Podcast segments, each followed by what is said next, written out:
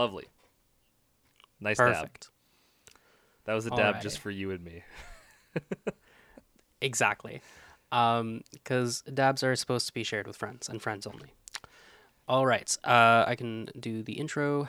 Yeah, do it. Hello, hello, and welcome back to another episode of Fo. It's not. Wow. Wow. I know that was that was bad. That was That's bad. a different podcast. Oh my goodness. That's Yeah. a that's the Oh my. wrong podcast. That's the wrong podcast. That's the All right. wrong podcast. Try again.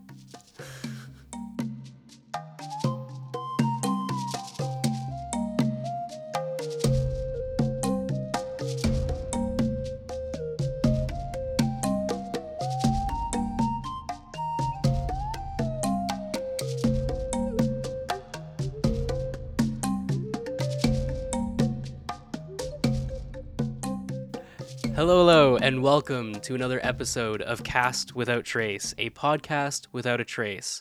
I am Dunk. I use they them pronouns, and as always, I am joined by. Uh, I'm Jason. I use he him pronouns, and I'm very excited to be talking to you today because it's been a while. We haven't talked since our interview with Dr. Bellamy, um, so I, I'm I'm excited to get back into some one-on-one D and D discussions. Yes, and we've got some really exciting stuff to talk about uh, this week because, or rather this month. I mean, we're kind Yeah. of more of a monthly, monthly This uh, episode. Time thing, space. but- Who knows Yes. how long it will be since our last episode and until our next one. It's it's all kind of a weird soup, isn't it? I mean, really, who, who knows when we're recording versus when we publish, right? That's true. No one will it- know. honestly, like I we could have recorded this three years ago and no one would know. Yeah, Except for we're talking Um, about material although- that's come out this year. yeah. so it would be really impressive. we have the gift if of prescience.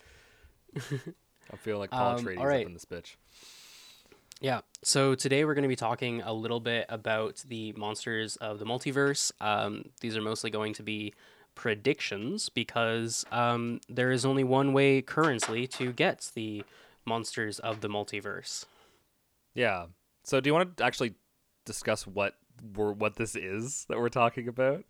Um because I feel like to be honest with you, I feel like it's kind of flown under the radar outside of like the real like inside circle um, of D and D, where people who like maybe casually play or don't know much about it, like aren't even aware this was coming out or will be coming out soon.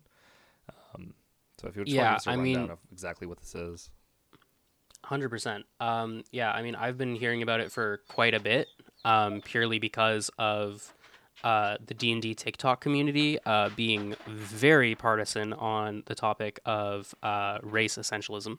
Yeah. Um, so that's been uh, an ongoing topic, and this has kind of been something that uh, has sparked that fire a little bit more. Um, so the Monsters of the Multiverse is a uh, reprinting collection anthology of uh, previously published uh, monsters and playable races. So what they are doing is they have uh, revised and uh, reprinted a bunch of different monsters and a bunch of different playable races to bring them more along into uh, you know kind of the guiding lines of uh, Tasha's Cauldron of Everything and uh, some of the most recent unearthed arcana. Although we can talk about a bit later, um, there are some things that have been released in relatively recent unearthed arcana that uh, have not appeared in this book, True. and that's interesting as well. Very true. Um, yeah. So this uh, this this book has uh, thirty three playable races that have been reprinted and over Yeah. two hundred and fifty monster stat blocks, which has not been seen in a five e book since like the original monster manual. Yeah. A Like lot even has Volo's Guide to changed. Monsters. A lot has changed since 2014 so i think this is this is wizards of the coast attempt to bring um, a lot of things from a lot of different source books and both compile them into one place and then also to bring them up to speed with their new design philosophy in terms of the game. Um, one thing to keep in mind is that this book at the moment um, as we're recording uh, it came out in january of this year uh, so like actually just a couple weeks ago um, but at the moment, it's only available in the rules expansion set, which includes this book, and then uh, it also includes Tasha's Cauldron of Everything and Xanathar's Guide to Everything. Um, so right now, it's only available in a bundle of three books for 170 US dollars. So that's a shame because people who already own those two other books, it's it's a huge waste of resources for them in terms of money. And also, even if you wanted to spend the money, good luck getting one because printing issues and supply chain issues have, have caused this book to be uh, very very rare right now. So hopefully we can resolve that soon. Um, they're planning on releasing a standalone Monsters of the Multiverse release in May, which is far further off than I would want it to be, but I mean, definitely.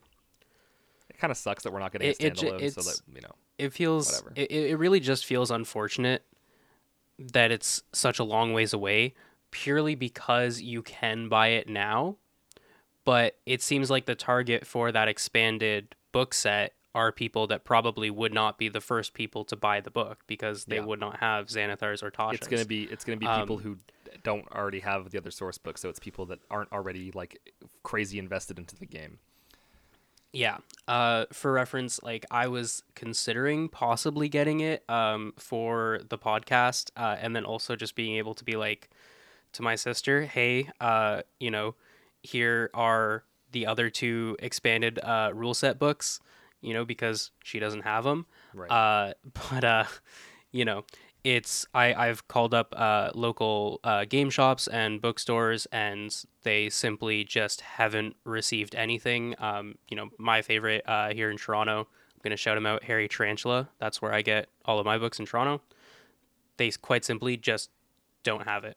Uh, the only place I've been able to find it in any sort of Canadian shipping capacity has been Amazon.ca for 150 bucks, and Yeah. that's just no thanks. Yeah, I mean, it's it's just hard to get our hands on. So at the moment, um, you're gonna have to take everything that we say with a grain of salt because we don't actually have the physical book in front of us. Um, so all the sources for information that we have, I mean, there's a chance that they got things wrong. Uh, we can't confirm um, everything that we're about to say. So again, take everything that we say with a grain of salt. There's a chance that it could be inaccurate and misleading or whatever, but um, I'm pretty pretty certain that uh, if not everything, then almost everything we say is going to end up being the case of the printed book when we actually have our hands on it.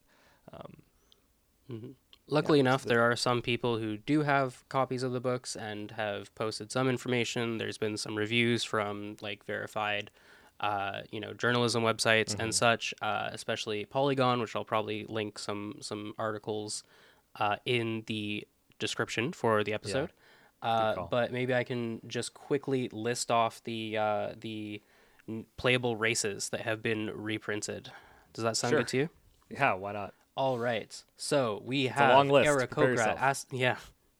All right. So we have Aarakocra, Aasimar, Bugbear, Centaur, Changeling, Deep Gnome, Duergar, Eladrin, Fairy, Furbolg, Air Ganassi, Earth Ganassi, Fire Ganassi, Water Ganassi, Githyanki, Githzerai, Goblin, Goliath, Harengon, Hobgoblin, Kenku, Kobold, Lizardfolk, Minotaur, Orc, Satyr, Sea Elf, Shadar-kai, Shifter, Tabaxi, Tortle, Triton, Yuan-ti.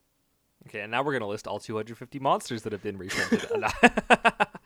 Just joking. Yeah, um, that's not, a long list. Is not the optimized Um, Pokemon wrap. Yeah. Noticeably, uh, they are not reprinting the human race, um, so they I guess they Nope. feel like that's in a good spot. But um, these are 33 monsters, or sorry, 33 races from all over D and D, from like the very beginning player's handbook to like an adventure that was printed like two months ago. So there's a lot going on here. Um, there are very general mechanics changes to how races function as a whole and then uh, almost all the races that were printed had some kind of mechanical change. Some of them are small, and some of them completely change how the race works. Um, so we're going to discuss kind of how we feel about those changes and some of the, especially the more dramatic ones.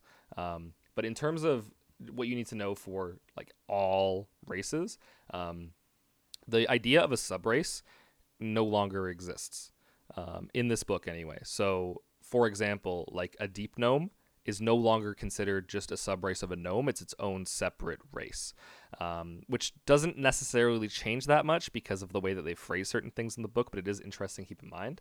Um, the other way they've done it is they've taken subraces and then uh, create made it one race that has a choice at a certain level that emulates a subrace. So Aasimar is the best example of that in the book that we'll talk about a little bit later.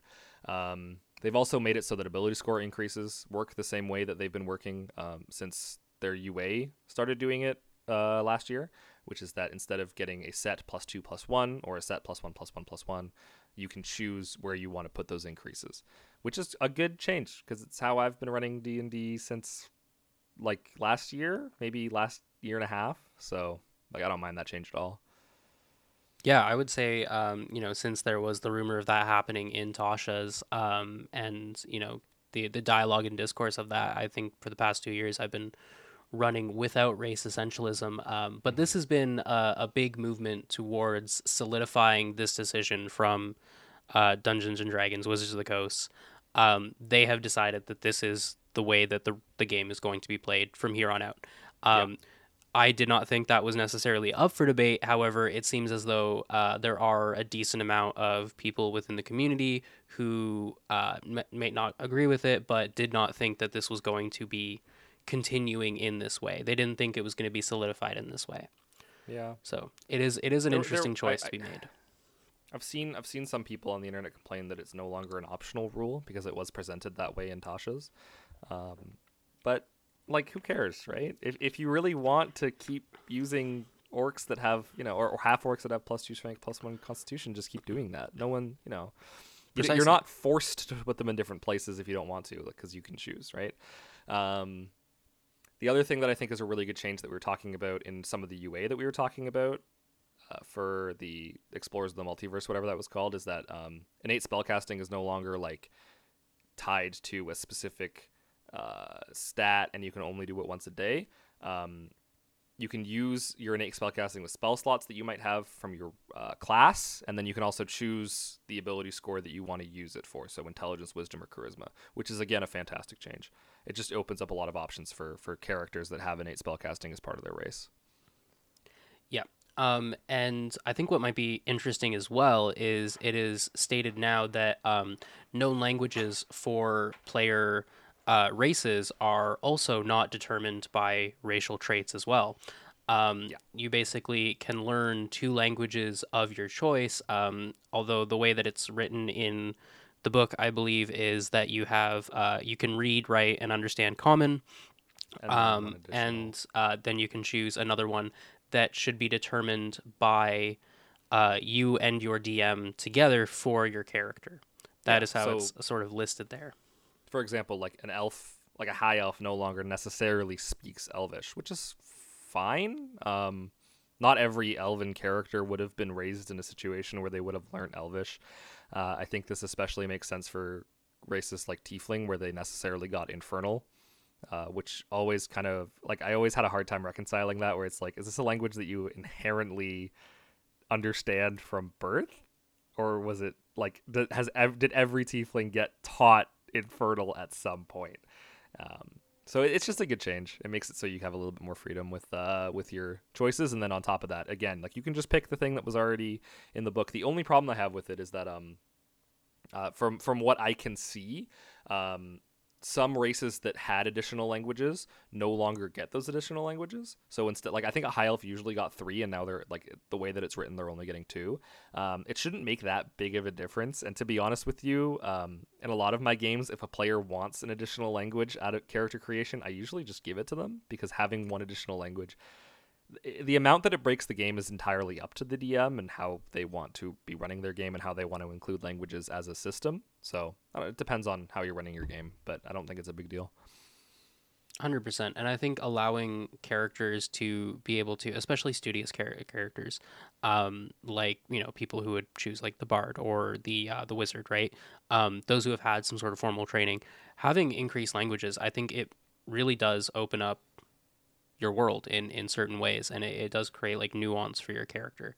Um, so, yeah, it, it's not a game breaking thing. I would argue. I I, I think av- having extra languages is honestly just a, a, a, fun way to expand your world uh, through your character's eyes. But um, Fey Ancestry has had a couple of changes as well. Would you like to talk about that?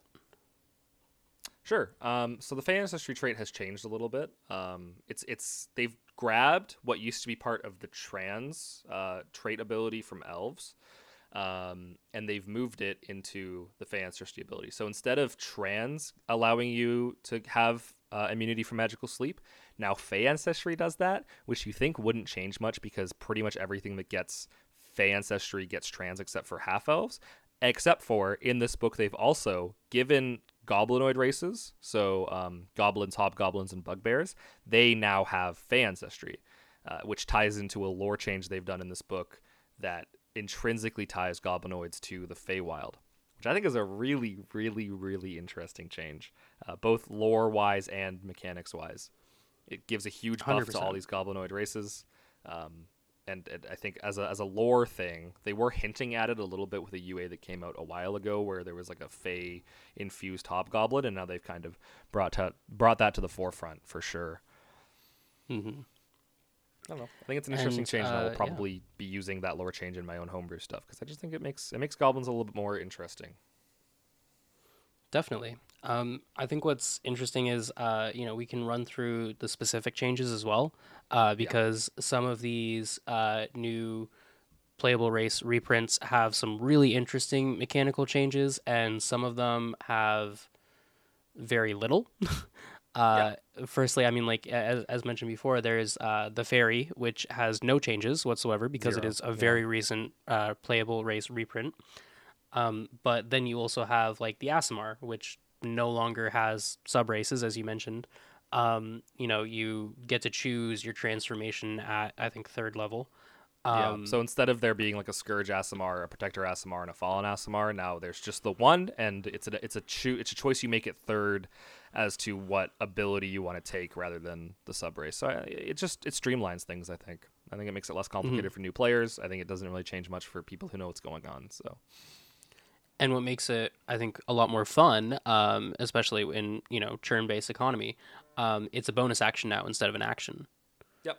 Yep. So we, we yeah, let's let's I mean at this point let's just jump into some of the the, the changes for specific races. Um, we're gonna talk about largely the ones that are um, either very noteworthy uh, or the ones that we like or the ones that necessarily change how the race works. Uh, we might mention some of the ones that are a little bit less impactful. Uh, if we don't mention one of the 33 races that Dunk ran down at the beginning of the show, it's because they didn't have much changed for them.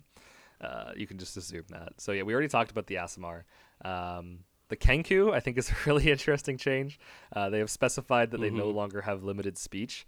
Uh, you will remember if you've played D&D for a while that in Volos, the Kenku is the only race in the game that has a disclaimer saying that if you roleplay it the way that it's written, you're going to annoy the hell out of your players, out of your fellow players, and out of your uh, out of your DM, because they, they they weren't able to communicate by their own merits like they had to mimic speech and they also didn't they weren't able to come up with any original thoughts. Uh, so there's like this blurb in uh, in the book that's just like hey if you're gonna play this like make sure that you talk to everyone at the table first make sure they're okay with it. Yeah, um, they were basically originally Bumblebee from the Michael Bay Transformers movies, um, and now they are just bird people. now they're just bird people which is fine. Um, i think I, I guess i'm of two minds about it because it does again yeah it, it makes the race less unique for sure but it also makes it like kind of half playable for people because playing a kenku Definitely. is is a difficult ask the only um the only exposure i've had to like a long-term kenku pc is in a podcast i listen to called Rude Tales of Magic where the kenku player uh, for lore reasons could just sp- speak normally so Yeah, um, this is just that change Um, made now. yeah. I the only time I have ever heard someone play a Kenku as actually designed was uh, someone had a um, basically an Excel spreadsheet, and they had uh, a list of every single word that the Kenku has ever heard, and who said it and how they sound. Okay, I know that D and D is just math homework, but I, if I have to do additional homework on top of that to play my character properly, there might have been a mistake made at some point down the line in terms of design. Hundred That's all I'll say. Like I, so I was very impressed, um, partially because I think that is hilarious and fun, but also Yeah. um, yeah, would never do that. Fuck that. Yeah, like, that sounds like a complete nightmare. Like the the best, w- uh, like you think about it, and I'm like, I don't know, maybe I'd have like two or three phrases I would write down to like as a yes and a no and a maybe, right? But having an entire Mhm. Excel spreadsheet just sounds like homework and bleh, yeah, not fun. Um, so Fey races have had an interesting sort of expansion. We don't have sub races uh, Yeah. necessarily anymore, but uh, Fey races the, the the circle has been drawn a little bit wider. Uh, some more some more races have kind of joined the table. Um, the Minotaur is now a Fey race, uh, as is the Satyr, and so is the Changeling. Um, the Changeling has uh, now the ability to uh, switch between medium and small in their transformations, so they can be either size. Um, the Satyr, uh, literally, they just upped the, the, the damage of the, the ram. So instead of being a 1d4, it's a 1d6. Um, and then the Minotaur has uh, a pretty interesting new ability, uh, the Labyrinthine uh, Recall, which uh, basically means that you always know which way is north and you have advantage on survival checks when navigating or tracking. Um, the, the, the advantage on survival checks is really interesting, uh, but the fact that you always know which way is north really just reminds me that, like, it reminds me of a carrier pigeon. Like, the Minotaur Yeah. is now This just is- a carrier This pigeon. is just like a hilarious change. Obviously, having an advantage on survival checks is kind of cool. I just love the flavor here. That's just like I don't know. That's pretty great. Um, the satyr hat does one additional damage on average for its ram. Fantastic. Um, I think the one that really stands out to me is the changeling being able to swap between medium and small rather than just being stuck in medium because that should have been a part of the race to start with, right? Like, why is it that my 100%, yeah. changeling can't changeling into a halfling or a gnome? Right? That's- Precisely, so or a goblin. can. Yeah. yeah. So now it can. Um, Now it can. Yeah. Uh, you still can't be large, but you know, maybe may, may, maybe in the future. Um, I think I think the, the the right person to talk about the new Genasi changes or Ganassi. I don't I don't actually know which it is, but um, I think the right person to talk about that is you. Uh, GIF GIF argument. Um, I usually say Genasi, but it doesn't. I don't think it matters. Um, but yeah, it's it's this is like outside of the player's handbook, probably my favorite race in the game. It's this or Eladrin's, um, which got like minimal changes. But pretty much every Genasi sub race got something. Well, actually, they're not even sub races anymore, are they? They're just separate races. Um, but they pretty much all got something worthwhile. Um, there's such a cool race flavor wise that I'm really, really glad that they gave them something a little bit more. Uh, even if those buffs aren't crazy substantial, they bring them in like a little bit more in line with the media, the middle of the pack, um, which makes me just more, way more excited to play Genasi because I was already doing it all the time. Uh, some of the more significant changes, um, Air Genasi now have Dark Vision, which is fantastic, brings them in line with the Fire Genasi, um, and they also get resistance to lightning damage, which is huge. Um, like it just ha- well, it- lightning damage isn't super common, but just having a resistance to any damage is probably good. Uh, and then each um, innate spellcasting ability that the Genasi have have also been changed. So um, the the changes that we were talking about earlier, like you can use the the spells with your spell slots, and that you don't you're not tied into one ability score. Those are consistent throughout. They also have more spells. So the Air Genasi, for example, uh, instead of just getting Levitate right off the bat, and that's the only thing that you get, um, you get Shocking Grasp at first, and then at third you get Featherfall, and then at fifth you get Levitate. So you, you have a little bit more options. And again, that that Featherfall and that Levitate you can cast with your spell slots. Um, all Genasi, it's also worth noting, can now be either small or medium as well, which is fantastic. Um, yeah, the only one that was like really not changed all that much was the Fire Genasi, which is fine because it was probably the best one to begin with. Uh, you get Flame Blade now, as well as having uh, Produce Flame at first level. Uh, the only change that I kind of hate is I think it was just an oversight. Is that instead of seeing in shades of red with our dark vision, they see in shades of gray now, which is the same as anything else. I thought it was just like a cool flavor thing that they saw in shades of red instead of gray. Um, so I'll probably just continue to do that because it doesn't change literally anything mechanically. Um, Yeah, I, I've I've had one character play as as a or one one player uh, play a character who was a fire ganassi, and uh, for their dark vision, I actually just did it as like heat vision, oh yeah, like thermal. Yeah, like thermal like vision. that. Um, I think I might I might sick. stick to that uh, in the future, but you know, Yeah, I don't, I'm just really excited about these new Genasi changes. I think bringing them in line with these, like the kind of the the medium uh, power races, I think is really great. I, I love having Genasi at my table. I love playing them. So having more options there is fantastic. I'm really really excited about that. And like being able to be like I don't know, like a halfling Genasi also sounds great. Like a halfling water Genasi sounds like a great time. I don't know. Oh, yeah. Sounds like it's. it's I, I, I'm really excited. It's probably the changes that I'm the most excited about in the book, just because uh, they're near and dear to my heart. Uh, but I think we uh, do. You, is there? Um, do you want to talk about like the specific goblinoid changes? Because we did talk about how they're now uh, all considered Fey, but we can talk a little bit more about the specific, like what they specifically get. Uh, yeah. So um, the bug boar- the bugbears get like a, a sneaky feature, which allows them to uh, you know squeeze themselves through uh, tight spaces where a small creature would be able to get through. Um, and so I think they're kind of emphasizing the bug in bugbear, which I find very fun.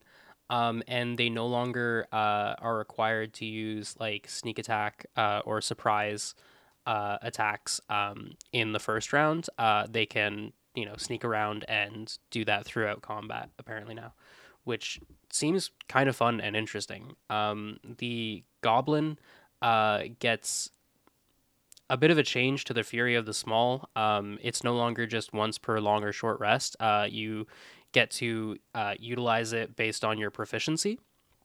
Um, and basically, the uh, damage is also based in your proficiency instead of how it was with your character level.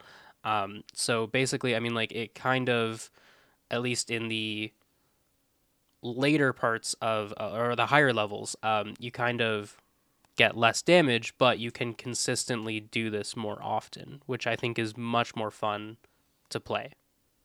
I think that's a great change. Uh, just making it less swingy Mhm. and the ability to use your abilities more often at the table is always good. I think so. I, that's that's probably my favorite change here, to be honest with you. Definitely. Um, yeah, the Hobgoblin um, basically is just almost identical to the Feyfolk uh, UA version, Yeah, which massive is, overhaul. I think, a much Hobgoblin. much more fun Hobgoblin. Yeah. I think it depends on your fantasy that you want to get with the Hobgoblin. Like the old Hobgoblin was very warlord, martial sort of fantasy, and this one, Mm-hmm. like, it's much more based in the Fey. They have an ability called Fey Gift. They have an ability called Hospitality of Passage. Uh, like there's there's some really really neat stuff in here. I think uh, it very much changes the way that I think people are going to think about the Hobgoblin. Uh, but I, I Yeah, actually do. I- I, I quite think- like these changes as well. It's one of those races that was just completely overhauled. Uh, so, and I think those changes are largely good. Yeah, I, I I think it's it's very much driven by the idea of uh, you know race essentialism. Um, they they've come out in this book stating that um, there are not going to be inherently evil races. Um, there is no character alignments uh, based on race. Um, there's there's nothing along those lines anymore. Um, so the hobgoblin was definitely, I think, at least characterized and coded as like a, a villainous or, or an evil race, um, especially with that like warlord, um, you know, oppressive, tyrannical sort of vibe that, that you got from the original Hobgoblin. This has made it a much more interesting, uh, more nuanced sort of thing that could be, you know, applied to different character arcs. Absolutely. I yeah, it's it's. I think we'll talk more a little bit about, um, like your your options in terms of old Hobgoblin versus new Hobgoblin in term in, in a much more general sense in terms of every race in a little bit here. Um, but again, yeah, I think I think it's a good change uh, for the most part. Um, yeah, kobolds other- are um, are are pretty interestingly changed. Um, Yeah. They're no longer just little bitches with like the absolute worst mechanics ever. Um, Yeah. They become kind of low key sorcerers. Uh, do you want to maybe talk about that a bit more? Well, so yeah, along with the the hobgoblin, the kobold is kind of the other race that was just completely overhauled. Um, so they no longer have sunlight sensitivity or pack tactics, which were kind of the two most defining features the kobold had previously. Um, sunlight sensitivity being that if you're perceiving or attacking anything when you're within direct sunlight or the target's within direct sunlight, you'd be at disadvantage. Uh, and the reason that you have such a terrible, terrible ability like that uh, is that you also get Pack Tactics, which is probably the most powerful single ability in the game, which is that you have advantage on any attack roll if an ally is within, within five feet of your target. Um, so it was a huge trade off. You were absolutely you were a monster in like indoor settings or in caves or dungeons, but outside during the day, uh, you you actually lost a lot of your your potency, uh, and they've completely removed that. And instead, um, you you get uh, quite you actually get a number of things. Um, you've actually instead of being it, like they've kind of changed the stereotype for kobolds, which was like this kind of like weak, cowardly, cowardly creature. Um, instead Yeah, of that, you get advantage on saving of- throws. Yeah. uh, Um, you to get like which is crazy. yeah, because they used to have uh like the the grovel, cower, and beg abilities, which are like Yeah. even just hearing those names, it's you can see the vibe. Yeah. And that's been reworked But, yeah, into no. uh, to an ability called Draconic Cry. Um, Mhm. so it, it, it basically like it, it's a short term pack tactics for your allies uh, and for yourself, um, which which is much more balanced probably. Um, Mhm. So there, yeah, there's that, and then again you get um, advantage on saving throws against being frightened. Um, so you're actually it's the same as the halfling ability, um, which is kind of cool. Um, you get some proficiencies, and then you get a cantrip from the sorcerer spell list. But again, you can pick uh, any spellcasting ability you want, so it's not necessarily tied to charisma, even though it's from the sorcerer spell list. Um, Mhm. It's another really interesting change. Changes a lot about how you think about kobolds and mechanically, and probably lore wise as well. Um, this is the one that I've seen probably the most controversy about because it does it fundamentally changes the the idea that people have about kobolds, and I, I don't think a lot of people are comfortable with that. But it depends on it depends on your your preferences, I think. And again, like we. I think we'll touch on this a little bit in a second, but these options existing doesn't necessarily mean that the old options are now gone forever. Precisely. Um, I think it might be interesting to talk about some of the um, other races as well. Uh, the orc, um, I mean, the, the changes have really just made the orcs more like the half orc uh, abilities. Um, they no Yeah. longer have the menacing ability. Uh, instead, they have the relentless endurance, uh, relentless endurance ability of the half orcs. which has Um, yeah, and um, share that. yeah, instead of aggressive, they have adrenaline rush, um, and that lets them dash as a bonus action, um, which is like they can use that to their proficiency bonus. Yeah, Um, yeah, Yuan-ti have And also get, like uh, yeah temporary hit points as well. So it's it's it's mostly a buff. yeah, uh, it's definitely a buff. I think, es- especially considering you no longer have to take a, a minus in intelligence, which is I think just Yeah. horrendous. Um, the Yuan-ti um, have been made a little bit weaker because they no longer have poison immunity. Um, they have uh, poison resilience. However, I think the big thing here is the fact that they uh, there's no longer Yuan-ti purebloods. Yeah. So that, that's a it doesn't change anything mechanically. It's a lore difference. Um, but I think avoiding the term pure blood in your game is probably a good call. Um, in ninety nine point nine nine nine nine nine percent of instances. Um, Yep. It ties into like again their larger lore change. We don't talk about it too much, but their larger lore changes in terms of races not being intrinsically tied to evil. So like for example, gnolls are no longer tied to I don't even know how to pronounce it, but it's their, like their demon lord of hunger. Like they're no longer intrinsically tied to that. It ties into the goblins Mhm. being more fey oriented rather than you know anything else. Um, so yeah, Mhm. yeah, it, it's a good move towards making players feel like they have a lot more freedom with these like so-called monstrous races, quote unquote. hmm Um, speaking of somewhat like monstrous races, uh, maybe similar to the Yuan-ti, um, I would like to talk about a change that I find so incredibly dumb, Okay. and that is that is the lizard folk. Um, they their bite no longer deals piercing damage. Now their bite is slashing damage. And I, I, I don't know about you, but when I bite into things, I'm not necessarily cutting it. I'm kind of like piercing, Piercing it. whatever I'm putting in my mouth. Yeah. Yeah. I it changes like so little mechanically that I have a hard time. But like I I, just I don't know exactly. It's why it, the it- change it- was made. mechanically means place. so very little. Yeah. and and yet flavor wise it makes zero sense Yeah. I, so I why gotcha. why'd you put it in the book The other jeremy thing- the- jeremy crawford big- why did you put it in the book the big change with it is um, they no longer get the cunning artisan ability, which is what they, they could make like uh, tools and weapons out of bones and stuff during a short rest. Um, it's no Mhm. longer written there, but I don't see a reason why a DM would say that you can't do that just because your race specifies that it, there doesn't specify that it's there. Like I think anyone should be able to, you know, if they're crafty enough. Hundred percent. I think especially if you have like you know any sort of guild artisan tools that would allow you to do that, Yeah, like for sure. it just makes sense. Um, yeah, they they have uh, a hungry jaws uh, ability, which gives them uh, temporary hit points, um, and they now have uh, instead of hunter's lore, they have a nature's intuition, um, which adds medicine to the lineup of Just extra things from Hunter's Lore. yeah. You know, they're not very flashy changes, but um, it does give people more options. So, hmm oh well. Oh. Any other Um, specific races that you wanted to cover? Uh, I think what I'd like to talk about is the fact that there is a lot of, you know, planar creatures and planar races uh, that have been put into monsters of the multiverse, and yet travelers of the multiverse, uh, the UA that was released months and months ago, Yep. um, has no place in monsters of the multiverse. We we are still waiting on the Spelljammer book. We are we are bated breath. We inch ever closer. Do you think? It, I, I think we talked about it the last episode, but do you still think it's coming this year? I I d- okay. So th- th- this is a little difficult. I mean, the, like Wizards of the Coast have been producing, I want to say about one source book a year for the past few years, more or less, give or take. And then like an adventure book and whatever, like some some additional stuff. yeah, like the that, yeah, but- uh, adventure books and stuff are being added all the time as well.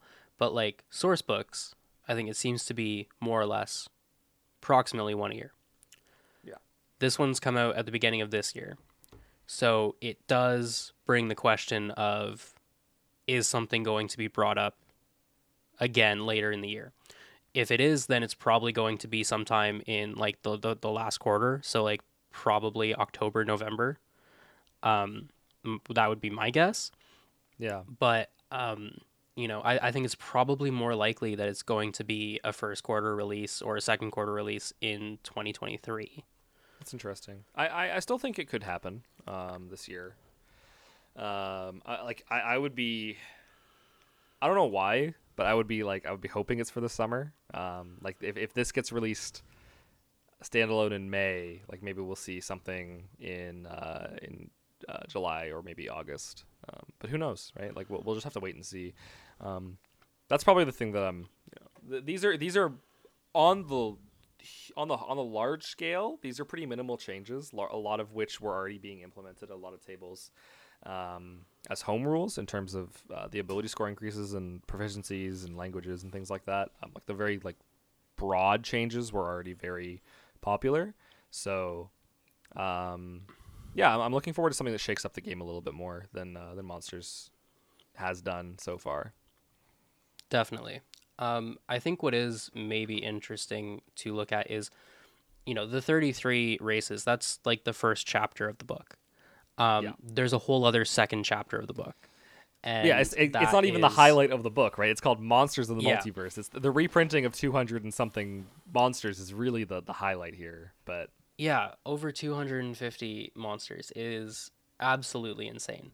Um, and I think what is really interesting to look at this is why they reprinted and redesigned so many monsters in this book. Um, I have a quote here from from the the rules designer himself, Jeremy Crawford, the the the one who's decided to make the bites slashing instead of piercing. Um, basically, he said that he wanted to terrify veteran players with some of these new uh, new monsters. Um, he says many of these monsters, especially the higher challenge uh, rating ones, are far more dangerous than they were the last time they appeared in print. Um, we've gotten pretty consistent feedback since the release of the core books back in 2014 that a number of our high level monsters, in many circumstances, just felt a bit too weak.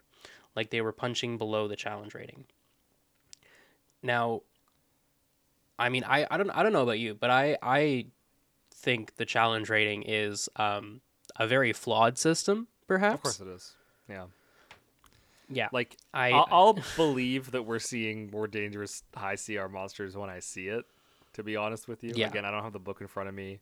Um, I, I, I got Fizzbands recently, the Treasury of Dragons book, and the uh, the Great Worms in that they were advertised as like high level end game bosses, and really they're just like a bunch of hit points. So I'll see if they can do something more interesting. Like at this point, if I want to challenge a party, I'm using MCDM's uh, uh, monster rules in terms of um, action oriented design. So if they can do something similar to that, where one individual boss monster can actually take on a party of four or five and not feel like they can only get one or two attacks in before they die, that's great. But again, I'll, I'll believe it when I see it. Hundred percent. Um, I think you know definitely action economy is the biggest issue with high level CR monsters, Yeah. and you know that that is the thing that needs to be evaluated. So we can only hope that that is what is being addressed for these monster reprints, but Yep. doesn't seem super likely. We'll see. We'll see. I mean, as soon as I have my hands on this book, I'll I'll go through the high CR stuff and um, I'll see if they actually do anything. Yeah, anything to address uh, um, that that problem. And obviously, like legendary action or legendary resistances and lair actions are like they're kind of wizards version of of trying to solve that problem. But so far, it hasn't really worked. So we'll see. It is what it is. Yeah. Um. Um, I, I will say, I will say, um, in in the Polygon interview, uh, Jeremy Crawford does say, in in a very like Apple WWDC fashion, uh, say we kept asking ourselves, is this monster the best version of itself? We've also in various places created new traits. As you go through the book, you're going to find some monsters where at first you're like, oh yeah, I know this one, I've used it in my game. But when you look at that stat block, you'll find, oh, there's a new twist. I hope he's right. I hope he's I- right. I 'cause sure I would do. Be happy to see it. I Yeah. I mean I I don't here here's my thing. Um when I think about the stat block, I think about like proficiencies and and like skills on the stat block. I don't necessarily think of like abilities and actions. so that kind of makes me a little bit worried about the wording of that, but maybe that's just a personal thing. I don't know. Yeah, I think in terms of like the the the party fighting a monster, it, again, it comes back to that action economy, right? Like as long as they have an ability, if it's supposed to be like a, a tough boss monster, as long as they have an ability that can overcome the fact that usually that's going to be a five v one or a four v one or a six v one, then I'm excited. Uh, if they can do something interesting, that's great. But um, really, like my hope is that eventually we have monsters that are printed that I can literally just lift from the book and put in my game and not feel like I have to tweak them in order to actually make them dangerous, which is in all of my DMing that I've done for the last year and a half, two years, it's felt like every single monster I want to run, I have to make some kind of tweak or some kind of design change to actually make it an interesting fight for the uh, for my players. So um, if they can 100%. prevent that from happening, if they can, if they, again, it comes. I was saying at the beginning of the episode, I'll say it now. If they can stop us from doing more homework and just make the game more fun, then I'm cool with that. Yeah. like it's two big thumbs up from me. I will say, I will say, there are some very, very, very exciting monster reprints that I think are really going to just shake the way that we play this game. Shake right. the ground I mean, very beneath our feet. hundred percent. I, I think it's going to be life changing. I, I think these are going to be probably like the most used monsters of of any monster in the multiverse. All right. I mean, th- I, I'm these are the ones I am most looking forward to. I mean, firstly, we have like the Archer. All right. Um, looking at the list here, we've also got the Bard. All right. I mean, like, you know, what what are they going to do with that? That's crazy. I, I have no idea what to expect from that, you know. Um, they've got the Swashbuckler, which I mean, I, I what even is that, right? Um, you know, they've they've got so much going on here. They have a turtle. Um, they have a trapper in this, um, and they have a bunch of Eladrin in this book as monsters. I mean, this- like, these are all everything you've mentioned is a CR twenty six monster that's going to destroy your party. Precisely so. I mean, like I would I, love to I have see it. no idea what to expect. I mean, they have they have wizards. They have a wizard apprentice in this book. Like, so creative. I I mean, like the the, the monsters that they come up with. Are we jaded? What's happening here? you know what? We may very well be. Have we lost our spark? Your I- I silence wouldn't speaks say we volumes. lost our um, I want to Oh, mention fuck. really quick that um, when we uh, right when we released our last episode, uh, I did ask our Twitter account. Um, I put a poll there and I asked if people were gonna uh, how people were gonna use the changes in this book in terms of player races. Um, so I asked if they were gonna either directly replace uh, in people's games uh, the the rules that exist now. Uh, if you're just going to ignore them completely, or if you're going to allow your players to choose whatever version of the race that they want to choose, uh, and the overwhelming majority of people said they were going to allow their players to choose. Um, so it, I don't know necessarily if Wizards' intention was to overwrite the old rules, but people seem to be of the opinion that these can exist, can coexist alongside the old printing of the races, which seems fine by me, um, especially for the ones that have those massive changes where peop maybe people want to play like a cowardly kobold and they don't want to necessarily have advantage on uh, checks against being frightened because it doesn't suit their character. That's cool with me. If they want to play like a more militaristic hobgoblin and not necessarily one that's super tied to the Feywild or or uh, hospitality and things like that, then also fine with me. I think that yeah, in a, in a lot of cases, I think allowing the player more options is probably better. Yeah, I, I think what what is interesting about the I guess design of this book and how it's being presented is um, it is monsters of the multiverse, um, and so I mean you could think of the multiverse as you know the different planes of existence, right? The material plane, the astral plane, you know, Avernus, and all that such. But also the multiverse could be referring to, you know, the different play settings, you know, Eberron and uh, Faerun and such. Um, the fact that some of these places can have different vibes for the same, Yeah, you know, races or, or That's a very playable races or monster races. You know, they, they can be different based on, you know, the cultural aspects or just like the nature of that play setting. You know, I, I think that is really fun in that way to to think of like, okay, well, you know, maybe there is like a place where, you know, hobgoblins are known as like, you know, intelligent warlords who have this like tyrannical uh, you know, culture. Um, but then, you know, in in a in a parallel universe, they're just like sweet, wholesome, hospitality driven fae. I think that's a You really know, interesting I- way to look at it. Yeah. Yeah. I, I Maybe think it's haven't lost it, it's it's interesting. Child like wonder.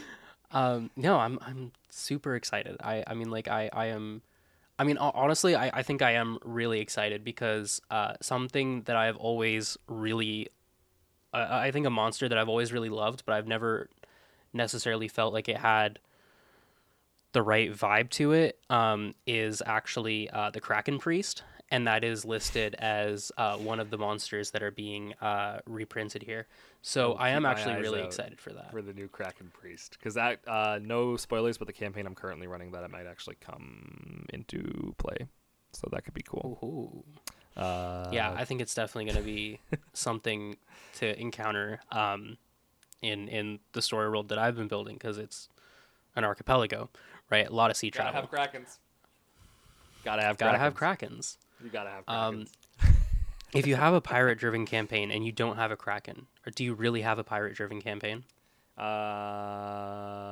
no, I don't think so.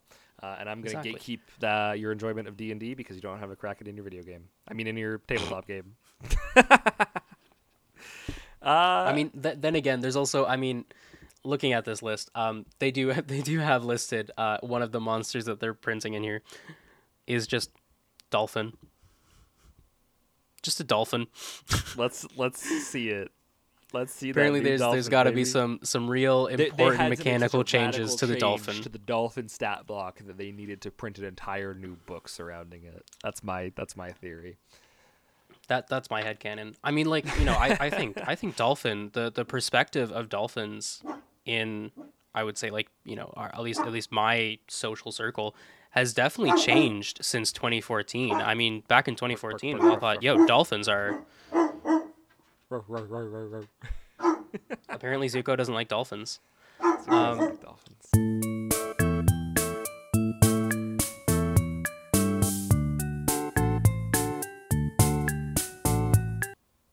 all right. So The perspective I mean, on Dolphins has tw- changed. 2014. Yeah, the perspective on Dolphins has changed. In, in 2014, I feel as though um, you know people absolutely love dolphins. Dolphins were like the majestic creature of the sea. They're like they're like the the the, the like fun, sleek, playful playful whale. Um, but now people talk about dolphins and they're like, yeah, no, they are absolutely vicious and like sadistic. I feel like this did happen. I, I, I at first I was like, I don't know what you're talking about, but the longer you went on, I was like, yeah, no. Now that I think about it, I think public perception on dolphins has changed. Can I can I tell you something, Jason? Yes. That's my secret. If I talk long enough, people think I'm right. Oh, I thought you were going to say your secret was that you changed public perception on dolphins. Like that was No, your I, doing. I, I think that would be very impressive. Um, but I don't think I single handedly did that. Uh, I don't think we're talking about D and D anymore. It's in it's in the D and D book. It's in the book. It's in the book. It's in the uh, Monster Manual. I think I think we might have exhausted all there is to talk about about this. So I think maybe um, if we want to start wrapping up, if there's anything that you want to be plugging at the moment, there, Dunk. Uh, well, actually, I would just like to say that um, you know, in addition, in in addition to our uh, hope for spell uh, Spelljammer, either later this year or early next year, um, there is a lot of talk about something happening in 2024, um, because that is the 50th anniversary. Um, you know, some people have been saying that this might be the the launch of sixth edition, but I feel like the amount of contents that has been created for fifth edition um, means that it would be, I think, a bit of a bit of a misnomer to do that, or, or maybe uh it would be a tactical error on on Wizards of the Coast part. But we could be finding, um, you know, potentially a 5.5 edition. I think this in- is in clear- 2024. Yeah, absolutely. We're inching ever closer towards that. It's not going to be like a full reboot, but it, if they're going to keep doing this, they're going to eventually they're going to have to bring the player's handbook and the dungeon master's guide and the monster manual up to speed with everything else that's been printed, especially in the last two or three years. So um, yeah, yeah. I mean, I, I, I'm looking forward to 2024. Um, obviously, there's a lot of D and D content to look forward to between that, and uh, who knows if we'll even make it there as a society. Yeah, So who knows? Woo. Blurry future. Is there uh, is there anything you wanted to plug this week, Dunk? Uh, yeah. So, um, again, if uh, anyone is interested in uh, faith and radical inclusivity uh, and leftist conversations around uh, faith, um, then please check out the Student Christian Movement's uh, podcast, Spirit Rising, uh, where we talk about faith and big ideas, um, unfiltered, unchanged, um, except for all the editing that I do. Um, Highly that's, recommend. that's it. You can find uh, you can find Spirits Rising um, on any podcast catcher that you're listening to this on, uh, or on YouTube. Yeah. If you haven't listened to our two-parter uh, interview with Dr. Brent Bellamy, uh, please go do that because I think it's probably some of the best work we've put out. Really fantastic conversation we had with him, and uh, the I think the insights that he had to share were really fantastic. So if you're new to the game, if you're experienced with the game, I would highly recommend going to check that out if you haven't already. Anything else? Definitely. Um, yeah, I think it's uh, you know definitely check out the the interview um, and uh, you know considering how much fun that was and uh, you know the response that we've gotten from it so far um, you know if people are wanting more of that kind of content then i think we uh, we are definitely obligated to look into more uh, world building interviews Absolutely. in the future I think, so I think that'll happen. stay for sure. tuned for that Yeah. Uh, you can find us on socials, uh, Twitter and Instagram at CWTPOD, CWT Pod. Uh, so give us a follow there. If you're listening on a platform that allows you to rate, give us five stars. Spotify just recently added the option to rate podcasts and, uh, on the five star system, so give us five stars. Uh, it really helps us out. Um, and just, you know, let us know what you think on our socials. We'd really appreciate it. Yeah, and uh, of course we don't advertise this show, so uh, you know if Yeah. you uh, have friends and such that uh, you think would be interested in the show, uh, please pass us along. Write our names in the sky if needed. Um, we are, we are sponsored by viewers like you. Pre Sisley. All right. Thanks for listening. and uh, we will get back to you uh, as soon as we get back to you. And who knows how long that will be. for now, thanks for listening, and we will catch you next time. 拜拜。